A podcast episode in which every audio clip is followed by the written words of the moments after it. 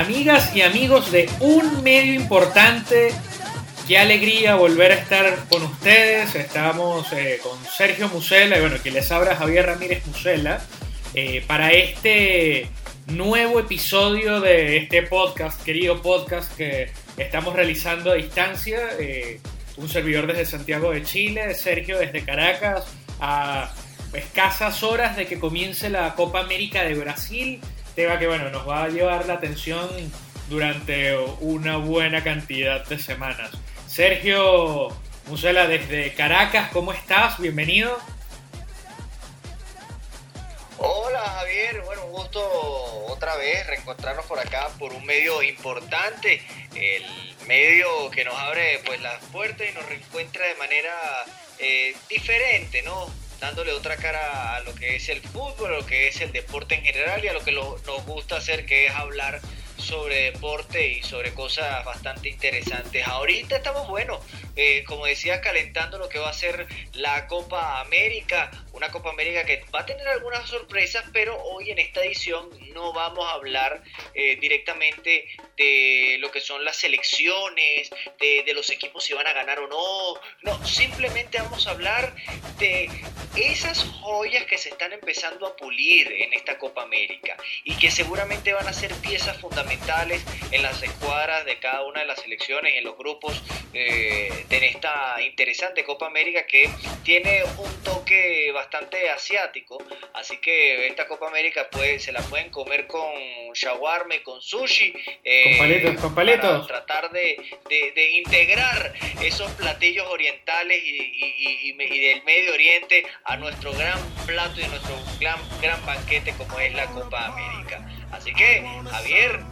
ahorita hay unas promesas que vienen por ahí en el grupo A, que es donde vamos a empezar en, este, en esta ocasión, y que seguramente van a dar mucho de qué hablar en este torneo. Efectivamente, efectivamente, Sergio. Eh, vamos a hablar en este quinto episodio de nuestro podcast de las figuras emergentes, las figuras que nos van a sorprender en esta Copa América. Como tú bien comentabas, eh, aquí no estamos haciendo pronósticos de quién va a pasar de ronda. Eh, recordemos, bueno, son dos equipos jugando de, todos contra todos en tres grupos diferentes, clasifican primero y segundo y los dos mejores terceros. Eh, hacer pronósticos de esta Copa América va a estar bastante complicado por el formato de competición, pero sí hay figuras emergentes en cada una de estas selecciones que eh, esperemos terminen siendo sorpresas agradables y terminen refrescando un poco el paladar futbolístico de quienes vamos a estar viendo este torneo. Como bien comentabas, vamos a partir con el grupo A, el grupo del anfitrión, el grupo que también tiene a Venezuela,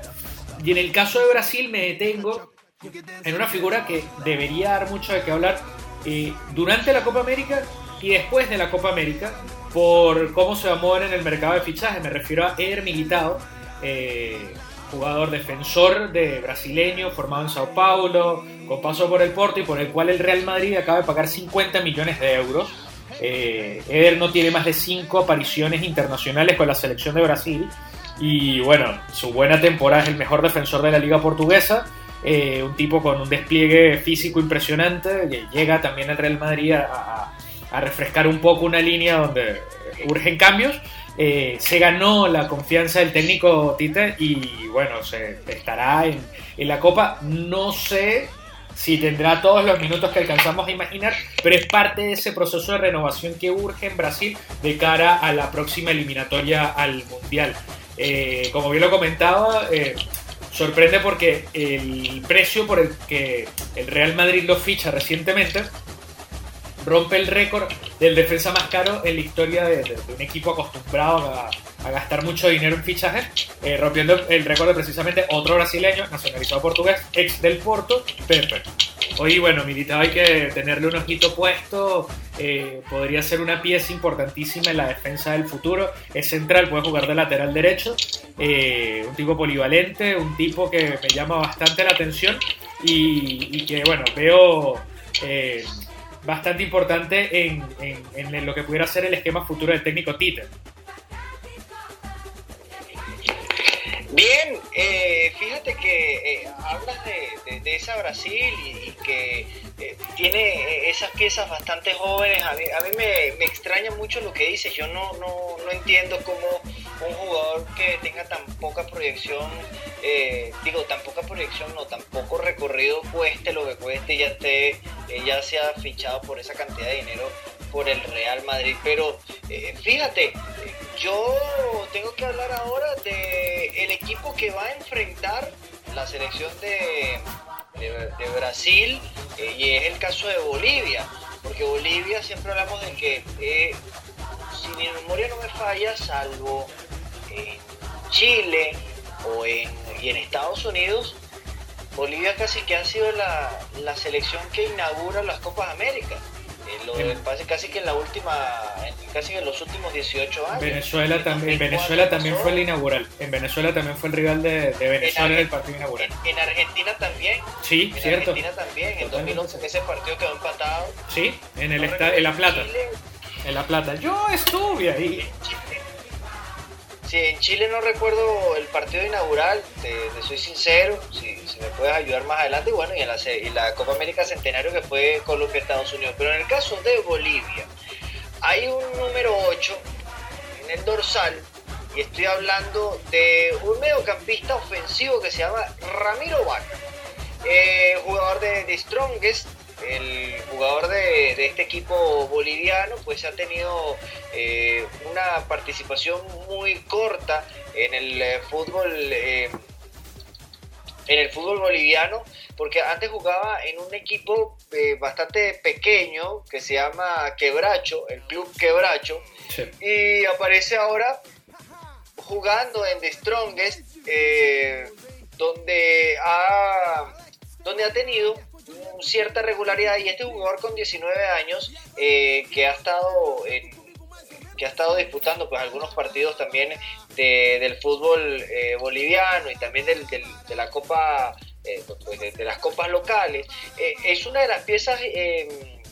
de las nuevas piezas que cuenta la selección de Bolivia. Una Bolivia que lamentablemente no cuenta hoy en día con estrellas como las que las que tuvo en los años 90, eh, como Erwin Platini Sánchez, eh, por, mencionar uno, el Diablo Echeverry, eh, pero Ramiro Vaca se perfila como hace unos años antes era el jugador Alejandro Chumacero. Yo recuerdo que de Strongest lleva a Alejandro, mejor dicho, la selección de Bolivia en el año 2011 2015, lleva a, a este jugador eh, Alejandro Chumacero como una de las piezas jóvenes de, este, de esta selección y hoy en día es uno de los jugadores inamovibles. Por eso es que creo yo, eh, según lo que he podido investigar, que Ramiro Vaca eh, termina siendo una pieza interesante. Apenas ha disputado tres partidos con la selección de Bolivia y ya marcó un gol. Así que vamos a, quizás a ponerle la lupa a este jugador de la selección eh, boliviana que, se llama Ramiro Ramiro Vaca y que su único gol fue en el amistoso del mes de, marzo, el 3 de marzo contra Nicaragua. Así que ya está empezando a dar eh, o a mostrar lo que es su toque ofensivo este jugador de la selección de Bolivia. Eh, como bien menciona Sergio, sí, Ramiro, por lo que nos comentaban, hoy tuvimos la oportunidad de hablar con eh, Roberto Acosta, colega boliviano, y por lo que me comentaba desde Brasil, él está siguiendo la selección boliviana. Eh, Ramiro Vaca entra por la lesión de Ramallo y es una apuesta interesante del, nuevo cuerpo técnico de la selección de, de Bolivia pensando en el futuro. Hay otro jugador que hay que echar un ojito y es Akin, que juega en el Puebla, poca continuidad, pero es como el defensa central del futuro. Sin embargo, Vaca, eh, por como bien convencionas, por, por su polivalencia en el medio campo, eh, porque el rendimiento que tuvo en el torneo local, eh, es una pieza bastante interesante. Tan interesante y tan sorprendente como José Pretel, mejor dicho, perdón, Jesús Emanuel Pretel, volante de primera línea que lleva Perú eh, Perú lleva la misma base con la que fue al, Mundial de Rusia, con el que bueno, estuvo peleando el boleto a, la segunda ronda, se quedó contra, contra Francia y contra Dinamarca, eliminado junto con Australia. Eh, sin embargo, dentro de las sorpresas que hubo en la convocatoria estuvo la de Jesús Pretel, eh, jugador volante, como les digo, también volante de primera línea, que se desempeña en Sporting Cristal, tiene menos de seis eh, partidos internacionales. Eh, debutó hace, poco, hace relativamente poco de, la mano de Ricardo Gareca. Y bueno, su llamado generó un debate importante porque por él quedaron jugadores históricos como Wilder Cartagena. recientemente estábamos viendo también medios peruanos, históricos peruanos, criticaban la, inclusión de este jugador de Sporting Cristal de muy buen rendimiento en el fútbol peruano. Eh, quizás por el perfil uno podría decir que el jugador joven importante de Perú eh, podría ser Renato Tapia, que juega en el fútbol holandés, pero Tapia ya estuvo en el Mundial de Rusia, Tapia ya jugó la Copa América anterior, ya Tapia es un tipo consolidado en, el 11 de Gareca, pero él es una sorpresa. Es eh, un incógnita, es un interrogante ver qué, qué pueda hacer un jugador de, de este calibre en una selección que ya, si bien en algunos casos, en algunas líneas, está avanzada en años, tiene un proceso completo de, la mano de Ricardo Gareca y va a empezar otro a partir de ahora y necesita un recambio. Eh, le urge un recambio. Entonces, estos son los jugadores por los que es interesante ver las Copas América, porque son estos tipos que reciben una oportunidad ya en el gran escenario internacional y lo que sigue es la eliminatoria. Entonces, a partir de aquí, vamos a ver si este jugador realmente está para, para calzar las alforjas de, una selección importante y mundialista como lo es la de Perú primer rival de Venezuela en el grupo A. Y cierro yo con, con Venezuela y con el jugador joven al que a nuestro juicio hay que ponerle mucha atención en, en, la próxima Copa América. Lo vimos de titular contra Estados Unidos y, a mi juicio fue eh, posiblemente uno de los mejores en ese amistoso, y fue Jefferson Savarino, exjugador del Zulia, eh, hoy en el Real Salt Lake, eh, vistió el dorsal 10 en ese partido y debería hacer movimientos como externo, siendo que también puede jugar por dentro si, si requiriese el movimiento de la diagonal hacia adentro. Interesantísimo, prometedor, sin hacer tanto ruido, sin ser tan mediático como otros jugadores jóvenes, caso Peñaranda, Soteldo, que que hemos estado hablando mucho de ellos en las redes sociales en el último tiempo. Eh, para mí, Sabarino es al que hay que ponerle un ojito en la vinotinto que dirige Rafael Dudamel y que va a estar bueno junto con, con Bolivia y, Perú peleando para, bueno, hacerle frente a Brasil y quedarse con, con uno de los boletos que eh, dan acceso a los cuartos de final. Sí, eh, a mí me parece que Sabarino termina siendo como con la gran pieza o la gran pieza que le va a darle una vuelta a esta selección de Venezuela de cara a esta Copa América. Pero bueno, ya a mí me toca pasar al grupo B y hablar, digamos, de uno de los jugadores sensación en el fútbol de España y también uno de, los jugadores que es discreto, pues por su nombre, pero que ha dado muchísimo equilibrio, algo que le falta a la selección de Argentina y estoy hablando de Giovanni Lo Giovanni Lo que ha tenido una interesante, eh, muy interesante, mejor dicho, temporada con el Real Betis, eh, ha logrado en este momento consolidarse como futbolista regular porque el Paris Saint Germain, sí es verdad, era un jugador eh, interesante, pero como está Marco Berratti en esa posición, lamentablemente Giovanni Lo no ha sido considerado como, como el jugador vanguardia o el caudillo de ese mediocampo en el fútbol de Francia, por eso que tuvo que buscar eh, un segundo aire en el Betis y ahorita en la selección de Argentina termina siendo como eh, la gran pieza en el mediocampo de, de, de Leonel Scaloni para esta Copa América. Un jugador que ya ha tenido participaciones interesantes, 13 partidos desde el año 2017 eh, ha estado en la selección y apenas ha marcado un solo gol, pero ha sido uno de los jugadores que más... Eh, que, parece o que muestra eh, que va a tener muchísimo buen recorrido. Estamos hablando de un jugador de apenas 23 años que allá ha estado en el fútbol de la élite, estoy hablando del fútbol de Francia con el Paris Saint Germain, y ahorita está no en un fútbol élite, pero sí está en el, eh, bueno, sí está en el fútbol élite, pero, en un, equipo que luche por títulos, como es el caso del Betis, pero la evolución del mercado, por ejemplo, ya él cuesta 50 millones de euros y todavía no se sabe cuál va a ser su futuro realmente. Para la selección argentina termina siendo este jugador como una de las grandes eh, de las grandes promesas, no solamente a, largo plazo, sino a corto, porque hay un jugador que, este tipo de jugadores lo necesita, eh, sobre todo la selección de Argentina que ha perdido bastante o no ha dado con un mediocampista de, creación que, que, que, ponga la pausa y que distribuya balones porque lamentablemente no nunca lo tuvieron con Mascherano, tampoco lo tuvieron con eh, Fernando Gago, menos con Lucas Viglia. Eh, no voy a entrar en detalles, pero me gusta lo que hace este jugador Giovanni Lo y me parece que es el, para mí, el jugador a destacar en esta selección de Argentina. Eh, te pregunto, Sergio, ¿ves a Lo con condiciones como para, para rendir ese nivel? Te lo pregunto porque más allá de que nos guste, más allá de que lo hayamos visto con el Betis recientemente, eh, esa curiosidad si está para dar el salto de calidad y, ponerse a la par de, jugadores, bueno, sea, no, ya ni hablemos de Messi, pero me refiero al resto de, de jugadores con los que va a tener que compartir el ataque, con los que va a tener que compartir el medio campo y, y esa salida ofensiva en, el grupo B. Sí, sí la tiene. Un jugador, un jugador que, por ejemplo, en el, en el Betis se ha ganado la, la titularidad y que ha sido uno de los jugadores más eh, importantes que ha tenido eh, el técnico eh, del Betis.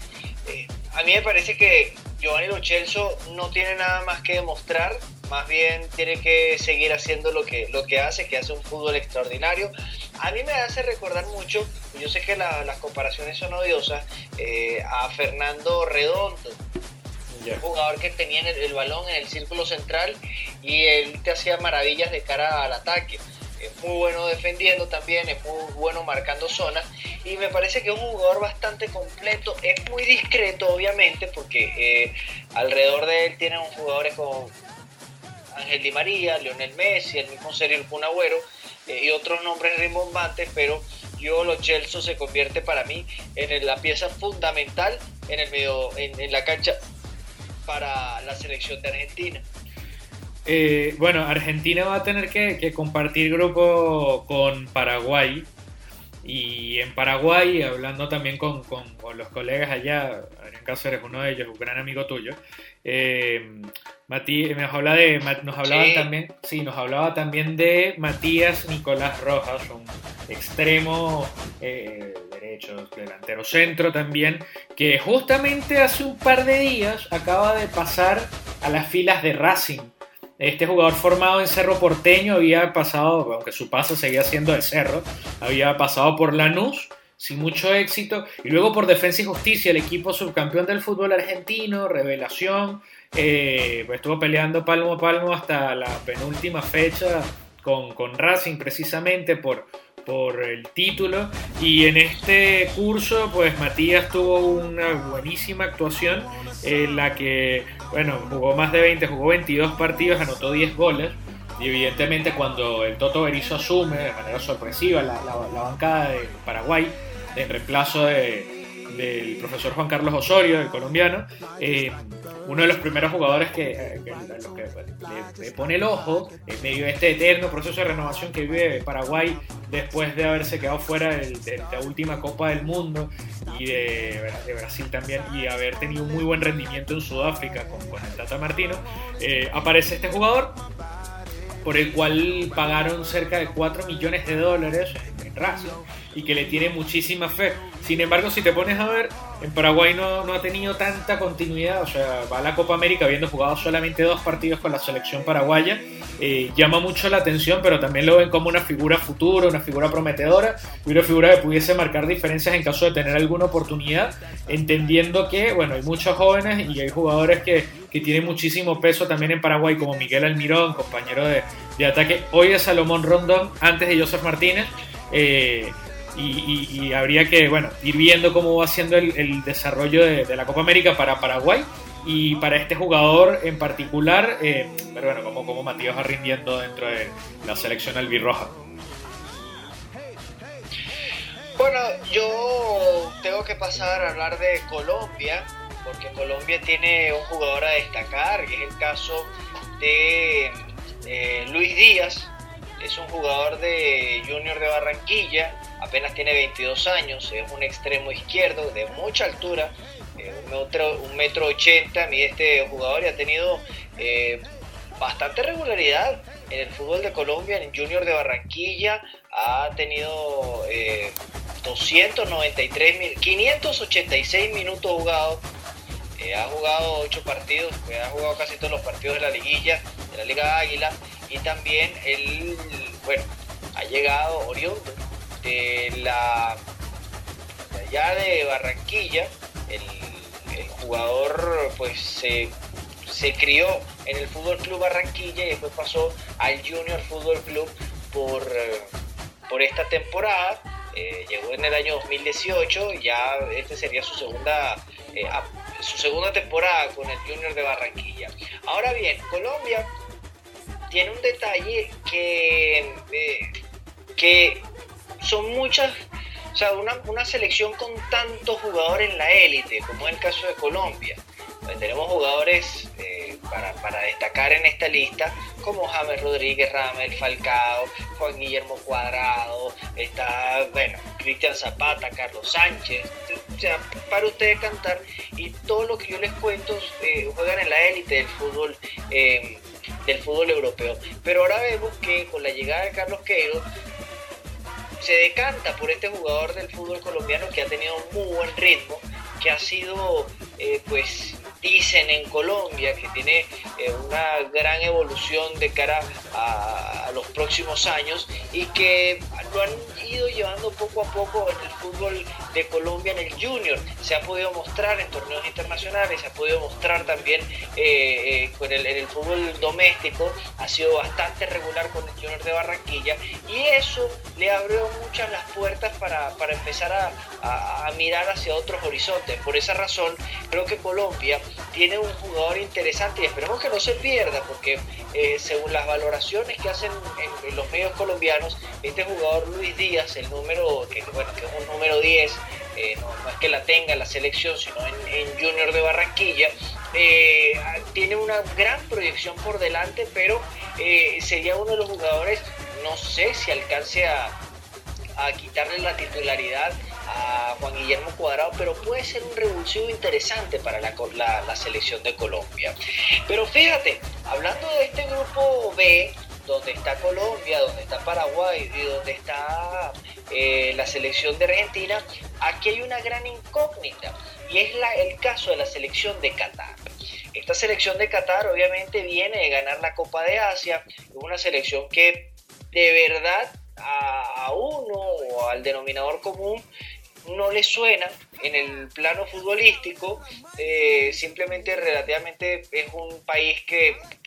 ha tenido cierta, cierto protagonismo porque se va a organizar el mundial, pero poco a poco ha empezado a trabajar su fútbol. Por, e, por esta razón hay un, jugador que se llama Akram Afif, este jugador también de 22 años es un extremo izquierdo que está jugando en el Alsat, cedido por el Villarreal de España.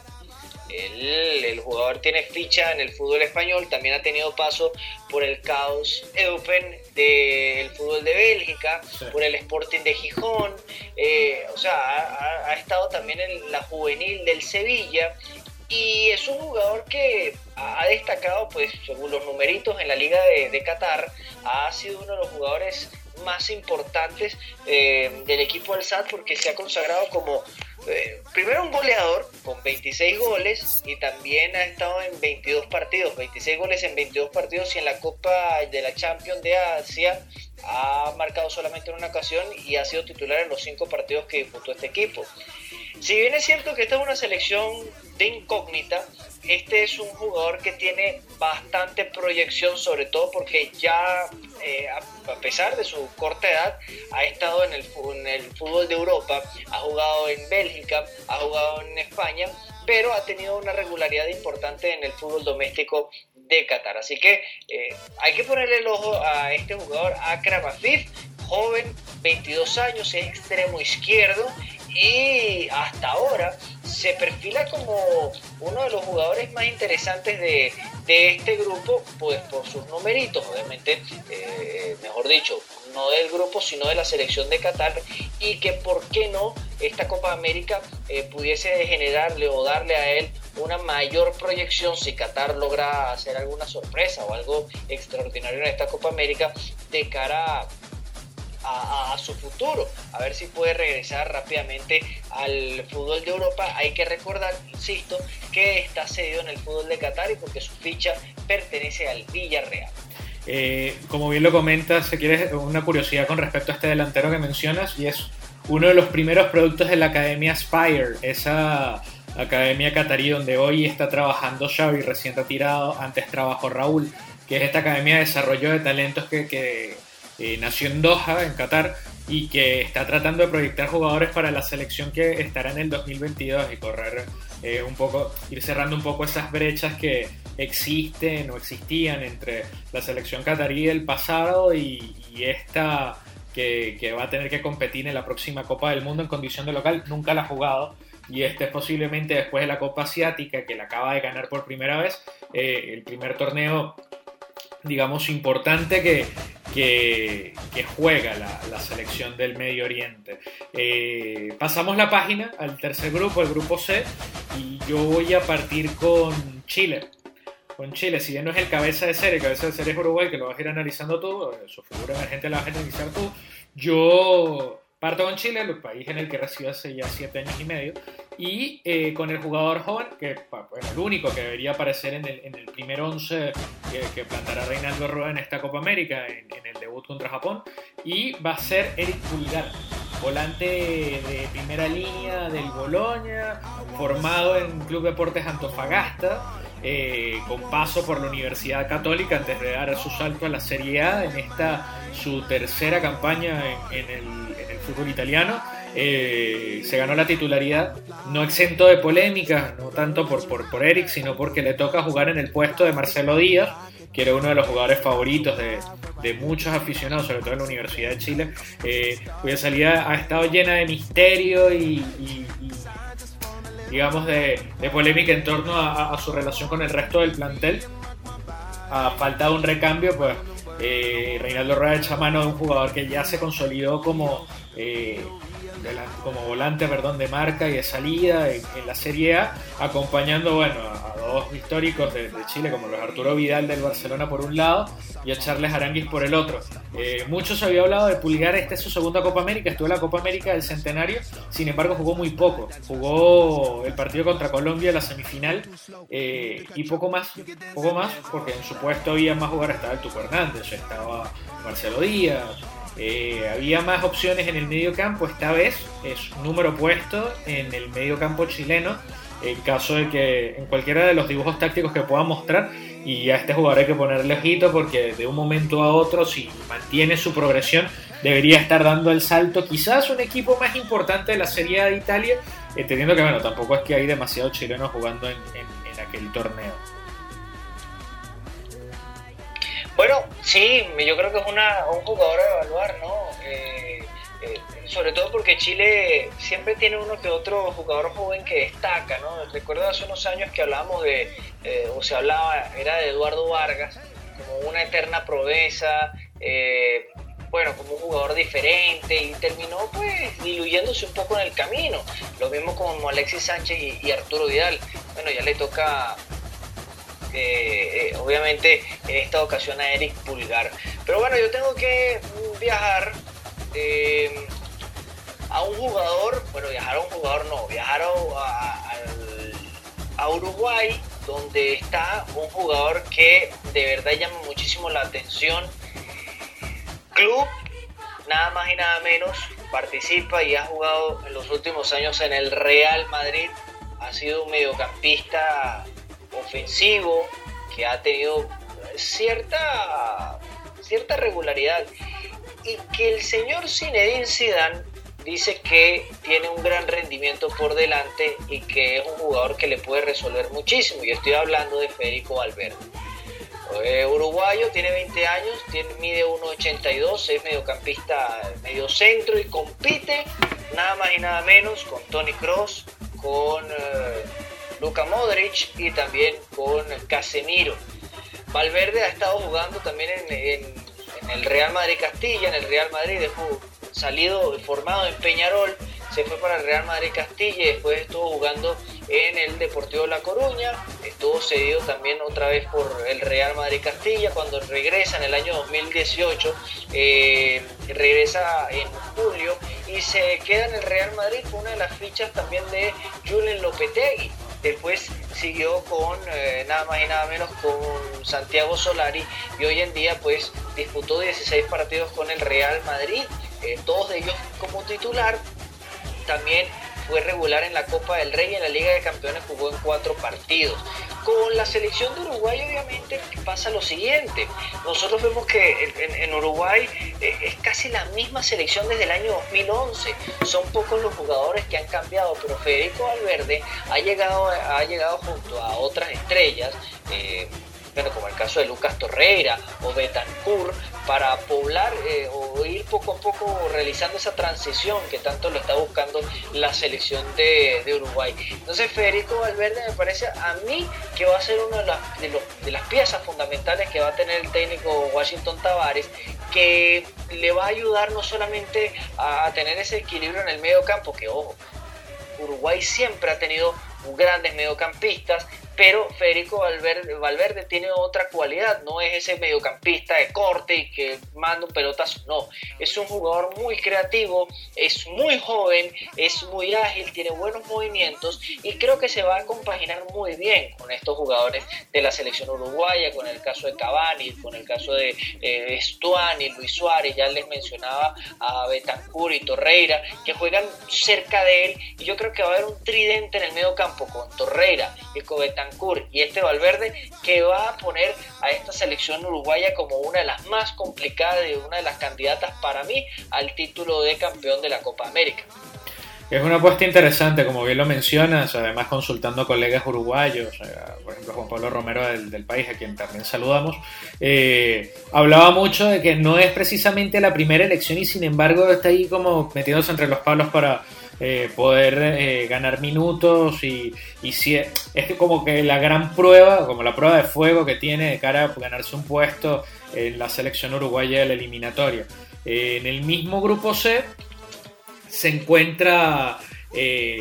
otra de las selecciones asiáticas, va a ser Japón, que debuta contra Chile. Japón tiene la particularidad de que acude con un equipo sub-23 pero que al mismo tiempo no es el equipo sub-23 que acudió a la Esperanzas de Toulon, es una mezcla, una mixtura, como llaman acá, entre algunos jugadores que, que estuvieron en el pasado mundial, algunos jugadores sub-23 o sub-20 que no hayan participado ni en el Esperanzas de Toulon ni en el Mundial sub-20 que recién se juega en Polonia y que tengan cierta proyección. Y hay un jugador en particular que nos comentaba Chizuru Fujisaka, eh, colega japonesa, amiga radicada en Buenos Aires, que, al que tenemos que echarle un ojo es un volante eh, creativo que se llama Takefusa Kubo. Tiene 18 años y este muchacho pasó del 2011 al 2017, si no me equivoco, en la Masía. Estuvo jugando en el Fútbol Club Barcelona, eh, ADN Barça totalmente y sale del equipo cedido solamente por, la, por el castigo que le iban a imponer al Barça por el tema de fichar juveniles Em, extranjeros fuera de la legislación o las normativas de la UEFA. Esto le pasó al Madrid, le pasó al Barcelona y eh, este muchacho Takafusa Kubo tiene que salir cedido al FC Tokio. Insisto, tiene 18 años, así internacional japonés en todas las categorías y recién en uno de los últimos amistosos de Japón contra eh, El Salvador termina el pasado, o sea, el mes pasado, el 9 de junio, eh, debuta y debuta con un gol. Entra en el segundo tiempo, entra faltando 30 minutos, primera jugada, gol. En el triunfo 2 a 0 de los Samuráis contra El Salvador. Eh, es un jugador que, bueno, ahí está, eh, internet está lleno, YouTube está lleno de videos de, de este jugador, lo llaman el Messi japonés. Eh, si hay que hacer una apuesta arriesgada por alguien que pudiera brillar en un futuro, todos siempre con el ojito puesto en Oliver Atom, es este muchacho de Fusaku en una selección japonesa que luce como la más débil del grupo C, pero veamos qué es lo que tiene este muchacho en la pelota. Bueno, a mí me toca hablar de Ecuador, ya para cerrar esta, eh, este capítulo de un medio importante y las estrellas a, destacar, o las estrellas no, las promesas de esta Copa América. Tenemos que hablar del caso de Romario Ibarra, jugador de 24 años que si usted lo ve en una foto va a decir, ya, pero este tipo parece beisbolista porque es igualito a Pedro Martínez. jugador del Minnesota United del fútbol de, la, de los Estados Unidos, un, un futbolista que, bueno, tiene, es un extremo derecho, eh, también, perdón, es un extremo izquierdo, aunque se puede desenvolver muy bien por la derecha. Eh, pues tiene 24 años, mide unos 76, eh, ha sido, pues, bueno, ha tenido una regularidad interesante, pues ha estado en la Universidad Católica de, de, Ecuador, después en la Liga de Quito, dio el salto a los Estados Unidos y fue transferido al Pachuca por préstamo. Así estamos leyendo acá en una de estas, en su historial de fichaje, pero en el fútbol de la MLS eh, ha disputado solamente 8 encuentros y ha marcado en dos ocasiones. Es un jugador que obviamente eh, pudiese poblar al, conjunto de, Ecuador. Eh, está su, su hermano Renato Ibarra, eh, también jugador del fútbol mexicano que ha destacado con el Pachuca, con el Pachuca no, con el América de México y jugadores que, bueno, que, han militado también en el fútbol mexicano, como es el caso de Fidel Martínez, es el caso de Ener Valencia, eh, Felipe Caicedo, que, son otras de las estrellas importantes que tiene Ecuador, pero esta selección dirigida ahorita por el Bolillo Gómez, eh, es una selección que que se ha trabajado muy bien y que me parece que no va a ser un rival menor o no va a ser un rival al que no hay que ponerle el ojo, al contrario. Yo creo que Ecuador es una de las selecciones que siempre ha estado en deuda con la Copa América porque lamentablemente no ha podido ganarla. Es una, junto a Venezuela, las únicas dos selecciones de Sudamérica que no han podido ganar la, la competición, pero en este caso la, hay un jugador, una pieza nueva, Romario Ibarra, que ya está destacando en el fútbol de Norteamérica, que ya se convierte en una pieza interesante y creo que eh,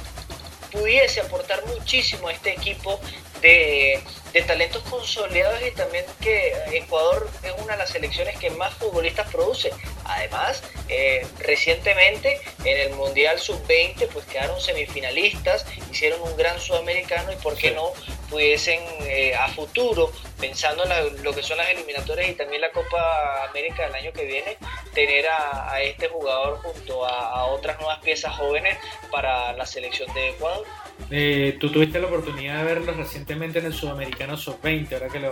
que hablamos de recambio de figuras emergentes, lamentablemente para Ecuador, para el bolillo, de algunos de estos jugadores que hubiesen podido ser parte de la selección adulta no, no los pudo tener porque se topaban eh, las fechas. Eh, esa selección ecuatoriana que, dirige Jorge Célico, eh, tuviste la oportunidad de ver, bueno, finalmente es la que elimina a Venezuela, o la que le da la estocada final. es interesante lo que, lo que tiene para mostrar Ecuador de cara al futuro igual. Sí, sí, verdad que sí. Una, yo creo que Ecuador ahorita es una mina de jugadores interesantes de cara a lo que va a ser el, el fútbol eh, sudamericano y me parece que están haciendo las cosas muy bien. Así que a veces digo, wow, están haciendo las cosas muy bien y me, me preocupo, ¿no? Porque entonces el margen de, dificultad se pone más alto cuando tú miras a Ecuador, cuando tú miras a Colombia, cuando tú miras a, a Perú. Eh, ahorita en menor medida están las selecciones de Paraguay y Bolivia, pero caramba, cada día la, el nivel se está volviendo más exigente en el, continente por piezas emergentes como estos jugadores de Ecuador. Claro, y te toca, bueno, también que pues, Sudamérica, como siempre decían, era la, la, mina exportación, la principal fuente de exportación de, de, futbolistas al competitivo fútbol de Europa. Eh, esta Copa América, además de, bueno, de la atención de, todo el mundo, va a estar llena de bebedores y a ser clave lo que sucede aquí en los movimientos de, del próximo, un mercado de fichajes que viene bastante inflado y que, bueno, ya vimos eh, recientemente en movimientos, por ejemplo el de Militao, que, que con poco tiempo en, Portugal, una muy, muy destacada actuación, eso sí, con el Porto, terminó ganándose el pase al Real Madrid y otros tantos más van a terminar dando saltos similares. Eh, a punto de cerrar este quinto episodio, de nuestro podcast, un medio importante, arroba medio importante en Twitter, arroba un medio importante en Instagram, eh, conducido bueno, por, por quien les habla, Javier Ramírez Musela y Sergio Musela desde Caracas. Eh, un último detalle, Sergio, bueno, tú también vas a estar trabajando en la Copa América, vas a estar eh, con Benevisión y en, Deportiva. bueno, para que nos comentes un poco también qué vas a estar haciendo durante este torneo y que, también quienes nos escuchan tengan la oportunidad de, de seguir tu trabajo por allá. Bueno, eh, yo pues con Benevisión pues me estoy en lo que es el staff de tanto de producción, aunque voy a estar haciendo algunos partidos de, como comentarista en el canal Benevisión, eh, luego de 13 años de 13 años, no, de 12 años después, Benevisión pues tiene los derechos de la Copa América. Y en Deportiva 1300 pues eh, no tengo mayor participación en la emisora, pero sí estamos haciendo la parte del micro de Copa América al día. Eh, también estamos llevando, bueno, yo junto a Taylor Rodríguez Pereira, el noticiero de Deportiva en 30, pero en la radio no